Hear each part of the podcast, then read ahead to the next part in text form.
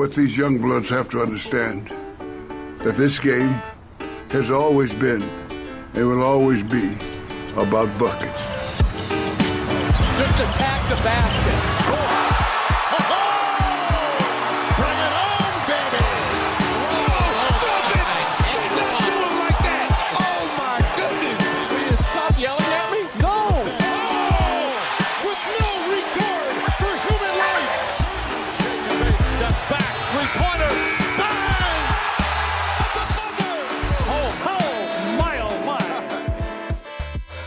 Buckets, brought to you by FanDuel Sportsbook. My name is Matt Moore. I'm the senior NBA writer for the Action Network, and this is your slightly belated weekend recap. We got some news for you to break down in the NBA. We're going to get to a lot of stuff today. Uh, we're going to talk about the LeBron injury on today's show and the impacts of that in the betting markets. We're going to talk about the MVP race and is that done?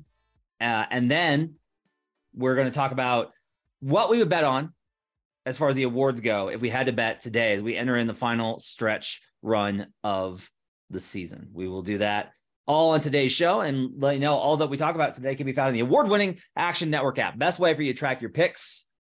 Give us a second updates on where the bets and money are coming in on. All sorts of great stuff. Check it out in the Action Network app. If you're not, if you haven't done so yet and you're listening to this podcast, what are you doing? Come on, come on. You got you got to download the app. You got to get the app amazing. Uh, as well as you get Green Dot Daily, our daily live show in there as well. Join me today, Albert Nguyen. He's the analytics capper. You can find him on Twitter at Al- analytics capper. He is in Southern California, joining us on this from a remote location. Albert, how you doing? I'm doing good, man. I'm in SoCal to mourn LeBron James's injury. we'll get into that in a little bit, but no, I'm excited. The NBA uh, regular season is dwindling down we're going to focus on some of the uh, the teams that we think could, could make the playoffs or make a potential run, and then obviously the, the awards as well. But I'm doing well, man. How are you, Matt? I'm good. I'm hanging in. Lots of stuff to get to. I'm working on playoff picture, uh, set of magic numbers, all sorts of stuff. Uh, and we'll talk about all that on today's show. Let's go ahead and get started. First segment today, we're going to talk about this LeBron James injury. So the Lakers make all these trades at the deadline, and they finally kind of change things up, and they're on track, and they get all of these new additions, and Malik Beasley and D'Angelo Russell and Jarred Vanderbilt, and they even without D'Lo, who's out too, and we'll talk about that in a minute. They staged a 27 point comeback versus the, the Mavericks on Sunday. Phenomenal performance. What a comeback on the road, mind you. That's a huge swing game. They got all the momentum in the world. The ESPN's talking about how much would they beat the Nuggets by? Like, would it be four games or five games for a team that's in 12th place in the Western Conference? All of this, all the momentum in the world.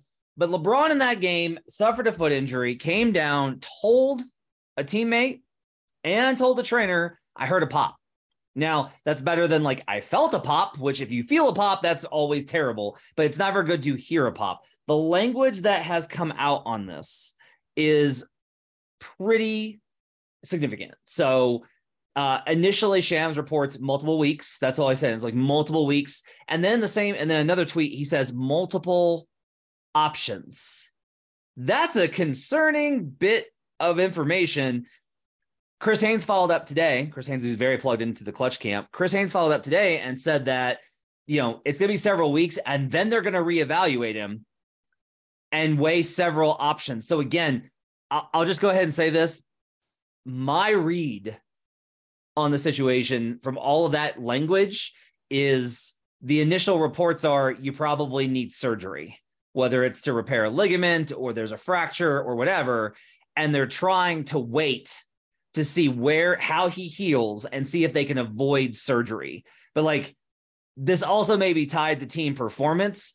If they survive without him, then maybe they they assess a different approach to this rather than you go two, three weeks. If they go, you know, I, I kind of game planned out a three week absence.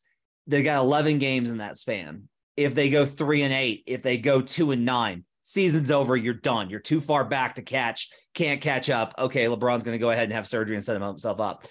If they can hang, maybe LeBron tries to play through it, tries to get back on the floor. Like doesn't go to that kind of option. That's my read on it. That's speculative, not based on reporting. But at this point, like, especially as betters, we're going to have to speculate a little bit to try and get a sense for we don't even know what the injury is. Like, we don't know if it's a fracture, we don't know if it's a tear, we don't know what, it is. So we're gonna, especially with the odds that are on the market, we're gonna have to look at this. Currently at FanDuel, the Lakers are plus 225 to make the playoffs, minus 290 to miss. That briefly popped up over 300 on Monday. It's gotten back back down to minus 290. Um, do you agree kind of with the, my assessment as far as like what we're looking at here, reading tea leaves when it comes to LeBron? Yeah, especially the latter points that you were making, Matt. Um, I think they're going to play it. Um, I wouldn't say necessarily by ear, but they're going to see how they do well. There's 21 games left in the regular season. I think either way, if they do, let's say they go 500 and somehow sneak into like contention for a play-in tournament with a few games left yes, I do think LeBron may rush and get back into it. But even then, right, at the end of the day, Matt, you're going to need a 100% healthy LeBron to even do anything in the playoffs. So if your if your goal is just to make the the postseason and then risk another significant injury, I think that's the wrong move. Uh, the trade deadline moves that they made or trades that they they acquired, the players that they acquired, is not only for this year, right? They have it's it's a potential to build next year and the year beyond as well. So, in my opinion, uh, it pains me to say this as an NBA fan because it would, it would have been nice for them to get like an eighth or a seventh seed. I think the seventh seed would have been more interesting. Um, but I, I, I just don't. I'm, I'm very, very bearish on this team. You need 100% LeBron and you need 100% healthy Anthony Davis, and those two right now are big risks. Again, 21 games left. They may go, you know, 11 and 10 in their in the next 21, which would be a significant improvement to how they've performed without LeBron for the last several years.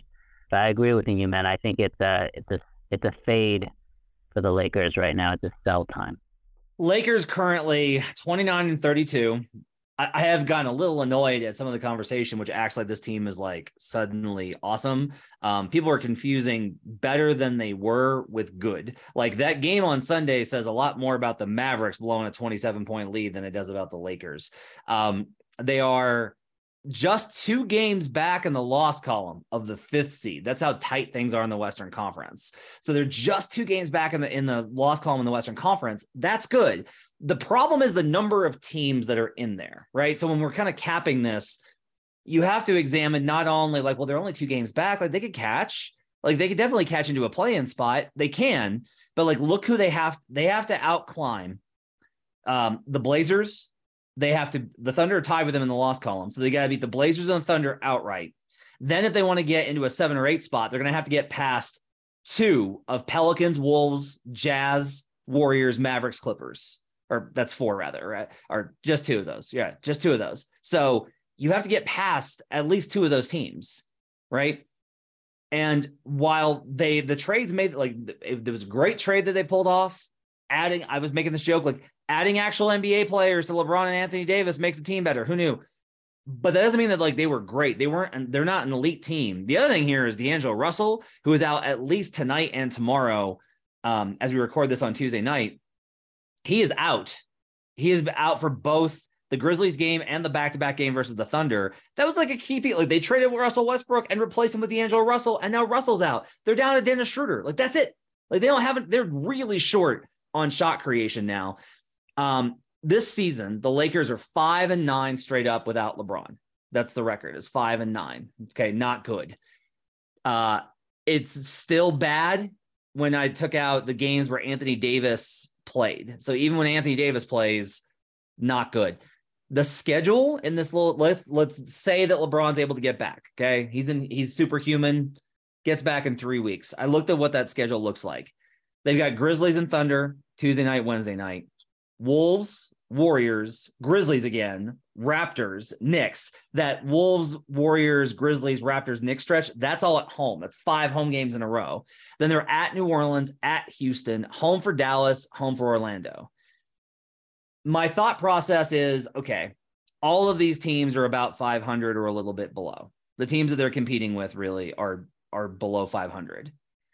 So if they can get to five and six over the next 11 games, they can stay within range. What that looks like is they need to win the Oklahoma City game tomorrow. That Wednesday game is crucial. They have got to win that Thunder game. Um, beat them, Minnesota, who's been terrible lately. Okay, you're at home. You're on uh, at least you know one day, two days rest coming off of the Wednesday game. It's third and four, sure, but still. Then be, uh, beat the Pelicans on March 14th, Houston on March 15th in a back to back, and the Orlando game. Oklahoma City, Minnesota, New Orleans, Houston, Orlando. That gains you ground on three of those teams, and it's two tank squads. Orlando's not tanking, but they're bad. So, like, those are winnable. That to me is like the pathway for them to go five and six and at least be in within range if LeBron James can get back. What I'm trying to say, uh, my problem here is like plus 225 to make the playoffs is not like this is serious Lakers juice. Like this is a serious Lakers tax for how public they are. Like if this if there is any other city on the name of this jersey, if the jersey's got any other name on it outside of maybe Boston, like there's no way that this number is plus 225. It's plus 300, plus 400, somewhere in that range. It doesn't make any sense. I don't think that if you're going to bet the Lakers, if you want to bet low on them and say, like, I think LeBron comes back, he's superhuman. I think they can get through this stretch. Anthony Davis can play like an MVP. They can get through this. The number is not plus 225 to make the playoffs. Do you agree? I fully agree with you, but I would say that the one saving grace for them, and let's just say they end up playing well, and let's say in the next 11 games you have them played it to win five of those, but five and six, say just right below 500.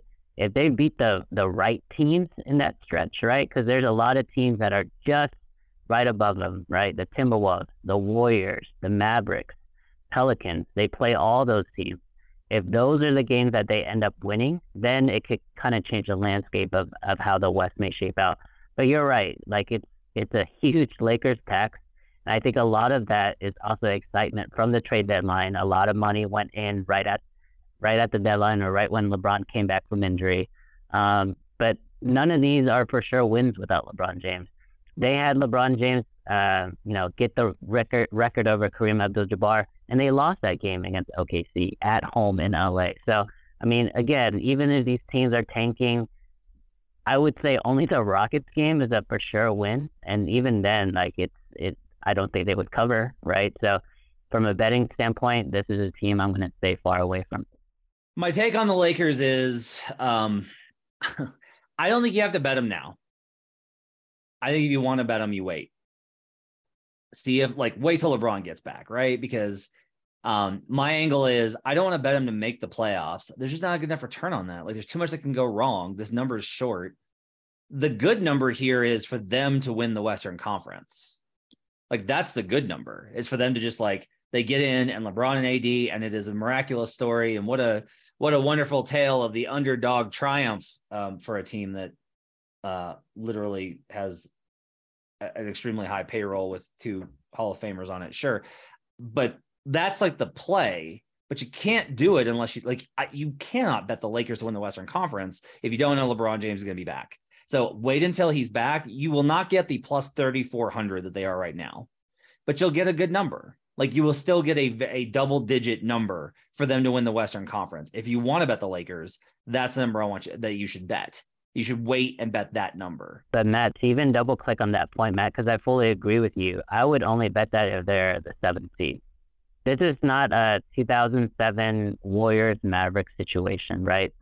The Lakers guys, I'm gonna. It's not even going out on the Lakers. If they face Denver in the first round, will not beat the Denver Nuggets. I'm sorry, everybody. I'm sorry, everyone living in fantasy land. The Denver Nuggets are the number one team in the West for a reason. Jokic is going to be a back to back to back MVP for a reason. They have a deep team. They have a superior coach, a superior system, and they have the best home court advantage in the NBA. So if they if the Lakers get into the play-in game and get that eight seed, do not bet them to win the West. If they somehow get to that seven seed, if they play, I don't know, the Kings or the Grizzlies, that is a higher chance. But even then, it's a long shot. So I, I reacted on Twitter today to the the ESPN uh, segment from yesterday's show. It was before the LeBron injury, so I want to like make clear they weren't saying this after LeBron. But it was like Tristan Thompson being like, "Raise your hand if you think that the the Lakers would beat the Nuggets." And he raised his hand, and Mark Spears, congratulations to the Hall of Famer Mark Spears, raises his hand. Um, and uh, Vince Carter was like very sheepishly like, "I guess," and Ramona Shelburne was like, "Yeah." Um, and it was matter. It was just for me. It was crazy that they were all just so confident. And I was like, if you ask me, like, can the can the Lakers beat the Nuggets? Sure. Nuggets have defensive problems. Okay, LeBron's playoff tested. Weird things happen. I could see it. I could definitely see it happening. But like being like, no, no, for sure. So I'll I'll I'll actually disagree with you. Where I would be nervous if I was a Nugget, and then I'll tell you, like being here in Denver, Nuggets fans would be terrified if it's LeBron and AD. I, I think they're way better in every single category. I think that LeBron is not the player that he you know was two years ago when they won that or three years ago when they won the title. I don't think AD is the same player he was three years ago when he won the title. I don't think Jokic is. I think Jokic is way better than he was. Um, this roster is way better. Like all of these things matter. I don't mind you if you want to wait. If you're just like I, I believe in LeBron. I want to bet the Lakers. For those people, I am just telling you, wait till LeBron is in, and then if you're going to bet the Lakers, don't go small, go big right? Don't go like I think they can make the play in. Go bigger because the variance here is extremely wild on how they're going to be able to make it into this play in tournament. And then from there, if they could just get in, your value go like shortens considerably. Yeah, maybe take a cash out or whatever, but I would definitely I would be looking to bet them to go further rather than taking a small stance on I think this team is pretty good. They are pretty good, but you can't get an appropriate price because they're the Lakers. And that to me is, I think, the lesson here. Let's move on. Let's talk about the MVP real quick.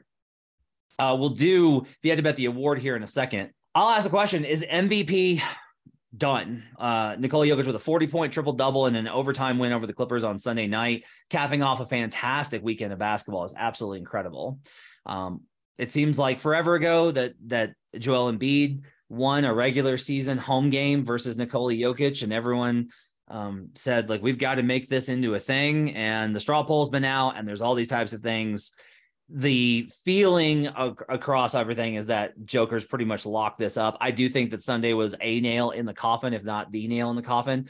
Currently jokic is minus 310 Embiid's plus 600 Giannis is plus 1000 i think the market is right in that Nikola is a considerable favorite. We'll get to whether I think that number is completely accurate or not here in a second. But what I want to ask you, Albert, is this question. If I came from the future and I told you Joel Embiid wins MVP, and you got to fill in the blank for how that happens, what has to happen for Joel Embiid to win the MVP? First and foremost, he has to play all the games. That's re- that's uh, the rest of the games in the regular season. Um, so that's number one. Number two, they would have to, the 76ers would have to finish first in the East. That means they would have to catapult the Celtics and the Bucks. They're four games back. It's not impossible, but it's it's a very hard task for them to to beat those two teams. And then from a numbers perspective, I think um, perception versus reality. I think reality is going to show that Jokic, for the majority of the regular season, has had superior numbers but the perception is going to be important here. If Embiid ends the season scoring, I don't know, four straight 45 point games and they win those games in national TV fashion, and again, they finish in first place in the East, I think then you'll have an argument on um, having Embiid as a legitimate contender. You know where I am in terms of Jokic. I think he's a, he's the bona fide winner, and I think it's more than him outlasting people. I think people need to respect how good jo- um, Jokic really is. Like he's a very deserving MVP this year. Um, but yeah, to answer your question, play the rest of the game, finish first in the East, and then have numbers that are better than Nikola. Don't know there's any way you can have better numbers. You can have better scoring numbers. If he leads the league in scoring for the number one team in the league, does that get it done? I I would vote no. Um, but I could see why the if there are sentiments against giving Jokic back to back to back MVP, then that could be a narrative that they would attach the vote to. It's been interesting to watch it. I, I think part of the key here is uh, what I'll say is from talking to voters. I do think the bar is high here. Like I think the bar is really high for Joker to win win back to back to back MVPs. I think giving it three. I think they do have a sense for hey, Jordan never got three, LeBron never got three. Like this is a big deal that they're doing this. The problem, and this has been the case the last two seasons, is Joker's just not giving him a fucking choice. Like, I don't think they want to, but like, he's averaging a triple double, scoring 25 points a game on 80% true shooting for the number one team in the Western Conference. What do you want me to do? Like, what do you want me to do? That's where I think a lot of it gets to. It's just like, I don't know what to tell you. Like, I, I don't, you know, necessarily want to vote for him because of the weight that it causes, but I think I got to, and that that I really do think it's where it's at. Giannis is a really interesting case. Okay, he's word came out while we were recording this episode. He's back tonight. Okay, he's probably going to play fewer games than Joker and Embiid. Probably going to play fewer games by like a little bit. Um, the Bucks overtook the Celtics with their loss to the Knicks on with the Celtics loss to the Knicks on on Monday night. So like the Bucks have a shot here of finishing with the best record. Giannis is obviously a far superior defensive player. The advanced metrics don't love Giannis because he hasn't been as efficient this year. Um, I have a little bit of a like I go back and forth. My eye test says it that Giannis is the best player in the league. That he is the most dominant player and like I watch Nikola night after night after night. I know how amazing he is. Giannis is so dominant on both ends of the floor. And objective analysis says that Jokic is more impactful. His team wins by more when he's on the floor. Um, his efficiency is way better, and that matter. Like people are like, "What does efficiency really matter?" Okay, fucking literally, the game is decided by whether or not you put the ball in the basket. If you don't do it as often as the other guy, on the same number of shots pro like if you adjust for that rate of shots taking the other guy's more efficient and he has the the assist edge um what does Giannis what does it like if I if I came back from the future and I said Giannis wins MVP what does that look like to you yeah, so people don't realize Giannis is actually not that far off, right? He's averaging more points than Jokic. He's averaging more rebounds than Jokic. I'm a little disappointed in terms of his blocks per game. He's averaging less than one block a game. For someone that, you know, big physically and that athletic, you you would expect a little more their effort on on the blocking shots. But as a whole, he's a better defender than Jokic. So the way for him to win is similar to Embiid. He has to play the rest of the games, which you've already caveated by saying he's not. There's going to be some load management moving forward. And they also have to finish first place not only in the East but I think in the entire NBA, which they have a shot at. Um, I think again, this is going to be another perception reality discussion. If Giannis finishes the last two weeks of the regular season, you know his team goes eight and zero, oh, and he has a ridiculous 38, 15, and eight, you know, stretch there. I think people are going to remember that. But I think Giannis has a much harder um, hill to climb to be an MVP because he's he already had two. So it'd be hard for these voters who are quote unquote fatigued on Jokic. I don't think they would be able to turn and give a guy his third MVP. If anything, it would be Embiid because it's someone new. He's never won it before, and he does a lot for Philly. So, uh, to answer your question, everything that Embiid, uh, but also he has to finish first overall on record. Let's go ahead and transition to if we had to vote if we had to bet on these awards today, if we had to bet, if I was like, here's here's this money, you got to go bet it right now. Let's start with MVP. Uh, you think it's done? You think this is over? I do. Yeah, this is going to be a very boring segment for the both of us because I'm gonna, if I had to bet on any of these any of these awards, it's to be the front runner right now. So with MVP, according to FanDuel right now is at minus three ten. I think that's still a, a great bet for someone who I think is pretty locked in to win that award.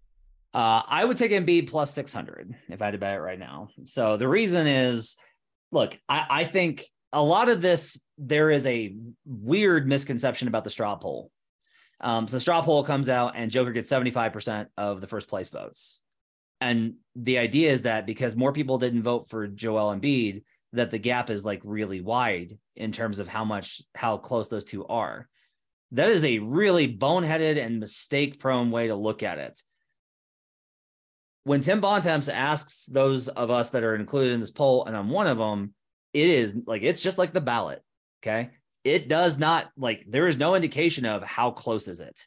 It is just who are you voting for? It's a binary choice essentially between Jokic or Embiid, Jokic and Giannis, eh, depending on who you have top two.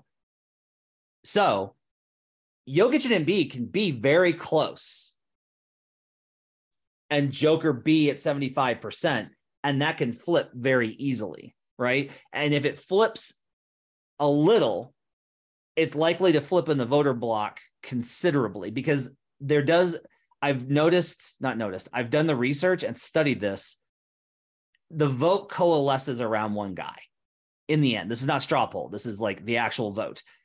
The winner has gotten 85% or more of the total available points allocated by voting since I think 2000 is when I remember pulling it from. So like it there if you want to call it groupthink fine, but it coalesces around one guy. And you say like, okay, well, it's coalesce around Jokic. Yes, but if that shifts, it's going to shift together. My point here is that it is more likely that Embiid wins in a landslide than Jokic wins in a narrow race. That's what I'm trying to indicate. Is like it's very unlikely that we're going to get 40 40 first place votes, 20 for Giannis. That's not what the vote looks like. Whoever wins it is going to get 75 to 80%, maybe 90% of the first place votes. Um, and that means that if it, it, so from there you need to figure out how close you think that the guys are in the voters' minds between them. I think Embiid is second, even though Giannis was second in the straw poll. I think Embiid, because of the time that Giannis has missed, I think Embiid is second. I think there is like a little bit of a push for like, come on, we gotta give it to Embiid sometime. At 600, like that's that is a 15% chance of winning the award. Joel Embiid's chances of winning this award are not 15% there is not a 15% like 15 out of 100 does that Joel does not win this award. If this season replays over 100 times, Joel probably I think wins it like 40% of the time. Maybe a little bit less than that considering like the variance for Giannis, right? Because if Giannis just goes on another 40 point tear every night, that, that changes it. But even then, it's definitely not 15. So to me, the best value is plus 600 on Joel. That's my my thought process. I'm not betting it. So I already I already have a uh, Patrick Mahomes Joel Embiid position from earlier in the season, along with a Mahomes Giannis. So I just I just really really got to get bet heavy on on Joker on, on some of these parlays and get home. Um, so you talked about the the favorite here, so I'm I'm curious on this next one. I don't think that I'm I'm not betting six man of the year. I'm done. I'm I'm done betting six man of the year. I'm done trying to figure this out. Right now, we've talked about Powell. I bet Powell consistently. He's plus 690 right now. Um, Brogdon keeps moving up the board. I will say that, like, I'm a little interested in Immanuel Quickley because he's getting a little bit of buzz. Like, he's plus 4,200. It's like a little. The only thing, I, the only reason I think that Quickley, who's averaging 12 points a game, and that is not the category of like a six man of the year, but the only reason I think it's interesting, there's no good candidate. Like, I don't know what this vote's going to look like, Albert, because I don't know what, like, I don't know who they're voting for. The books think they're voting for Brogdon. I'm very curious what you think about six man of the year and where, if there's any value to be found in this thing. Yeah, it's it's such a cluster of an award. Like even Russell Westbrook is, you know, one of the leading candidates at plus thirty six hundred. Bobby Portis, who I feel like he hasn't played in several weeks, is still up there at plus thirty six hundred. Um, right now, the top three candidates: Brogdon, Powell, and Maxey out of those three, I think Maxey has potential to get CLV for you because the Sixers may start continue to win. Um, and then if if Giannis sits or if uh, Brown sits, uh, you know the the other two teams may fall back down to earth. But I think it's a Brogdon award. Um, I think you mentioned it a few weeks ago. I, I love your vernacular on this. I think it's the safest bet. He's the sixth man um, on the best team and you can't you can't really pick any Denver Nugget on there just because the six man role there has changed a couple times now throughout the year, especially now with Hyland gone. So by default, this is almost like a Brogdon award to lose. But I'm with you. Like this award hasn't made sense all season long. I'm not gonna bet this at all. Um, I remember uh, I was really high on Malik Monk. He's not even on here anymore, so I'm not I'm not gonna touch this award uh, touch this award at all. Uh, a little adjustment. I did say 690. I thought it was a typo. I thought that was high. It's Powell plus 390. Um, Powell's leading in points per game for a team that's going to make the playoffs. So, like, this should be rather open and shut. That Norman Powell's going to win it, but everyone keeps telling me I'm wrong, and Malcolm Brogdon's going to win. I gotta be honest with you, like Brogdon's been fine, but like I don't think Brogdon's been sensational. I think it's been like the Celtics are death by committee. It's like him and Derrick White and Grant Williams. So I don't know. It's a it's a weird one to kind of figure, figure out. Uh Most improved player took some money this week. Shai Gilgeous-Alexander has missed a few games with an injury, and all of a sudden at FanDuel, Lauri Markkanen's minus 280 again. This keeps like Lauri keeps taking money and gets to this really short number. Time passes and it gradually equalizes to where it's like minus 125 or plus 125 uh Lauri plus one 150 plus 175 Shai. Shai's now plus 440.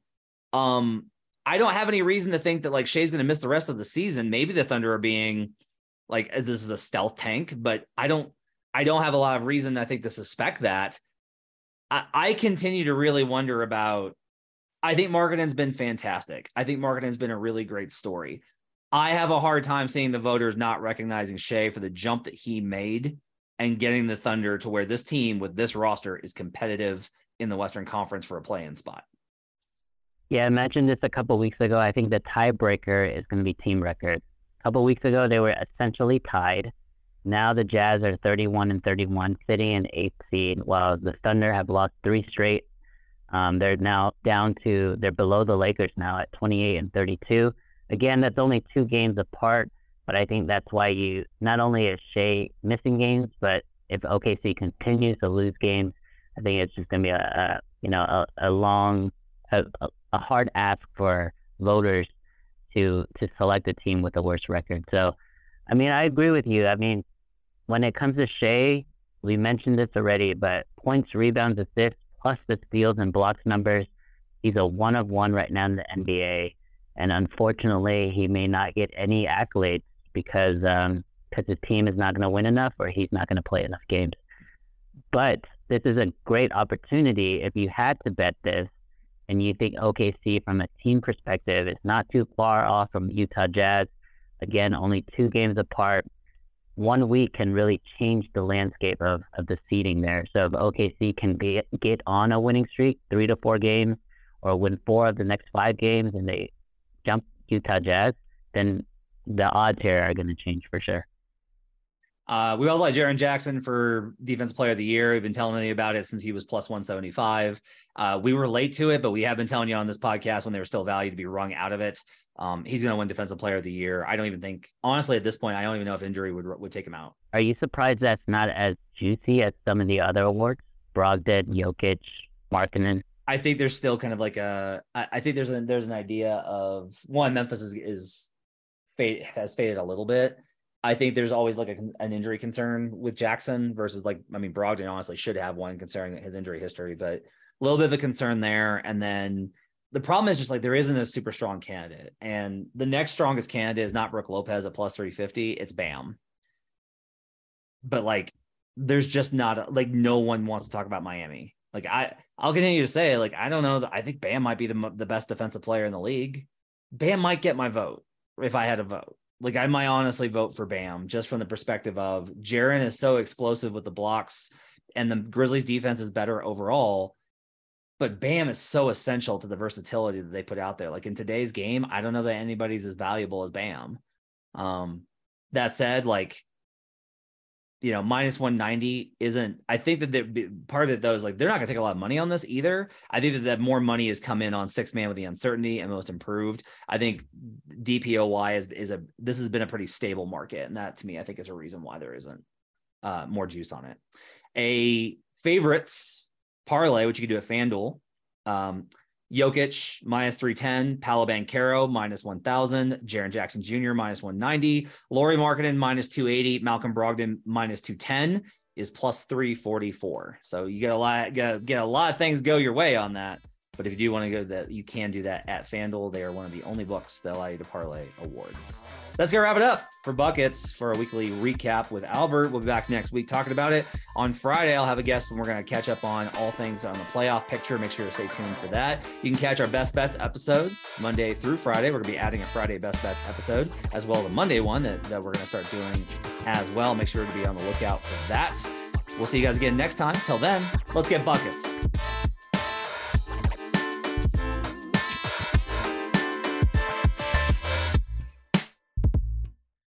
Action Network reminds you please gamble responsibly. If you or someone you care about has a gambling problem, help is available 24 7 at 1 800 Gambler.